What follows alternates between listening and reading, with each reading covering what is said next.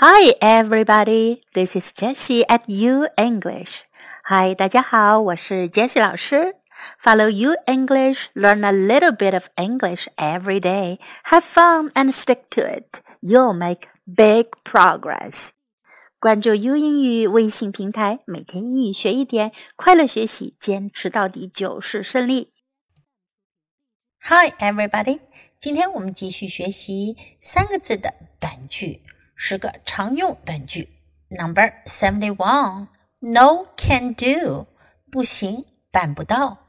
No can do 这句话呢，在美国口语中极其常用，等于说 I just can't do it。Can you finish that report by two today?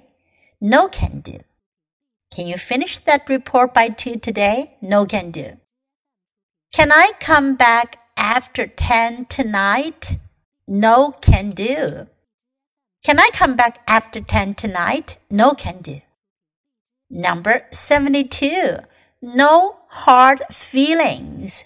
不生气了，别见怪。No hard feelings. So we are friends again, are we? No hard feelings. So we are friends again, are we? No hard feelings. I'm sorry that things ended this way. No hard feelings. I'm sorry that things ended this way. No hard feelings. Number 73. Nothing is impossible. 没有什么是不可能的. Nothing is impossible. Someday I will run my own company. Nothing is impossible. Best of luck to you. Someday I will run my own company. Nothing is impossible. Best of luck to you.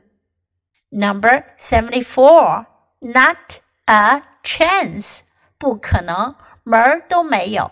Not a chance. You beat me at ping pong? Not a chance. You beat me at ping pong? Not a chance. Can I have this delivered by Saturday? Not a chance. Can I have this delivered by Saturday? Not a chance. Number 75. Of course not. 当然不. Of course not. You've no objection. I take it. Of course not. You have no objection, I take it. Of course not. Number 76. Oh my God. Oh, Oh my God. Oh my God. Where did you get this? Oh my God. Where did you get this? Number 77. Piece of cake. 小菜一碟。易如反掌。完整的句子呢是 It's a piece of cake。A piece of cake 是成语，表示非常容易。I had no trouble finding your house. Piece of cake. I had no trouble finding your house. Piece of cake. Number 78. Pull yourself together. 振作起来，冷静下来，pull yourself together. Stop crying, pull yourself together. Stop crying, pull yourself together. Number 79. Shame on you. 你真丢脸，你真可耻。Shame on you. I can't believe you lied to her. Shame on you. I can't believe you lied to her. Shame on you. Number 80. So be it. 那就这样吧，用于表示勉强的或者不得不接受对方的决定。So be it.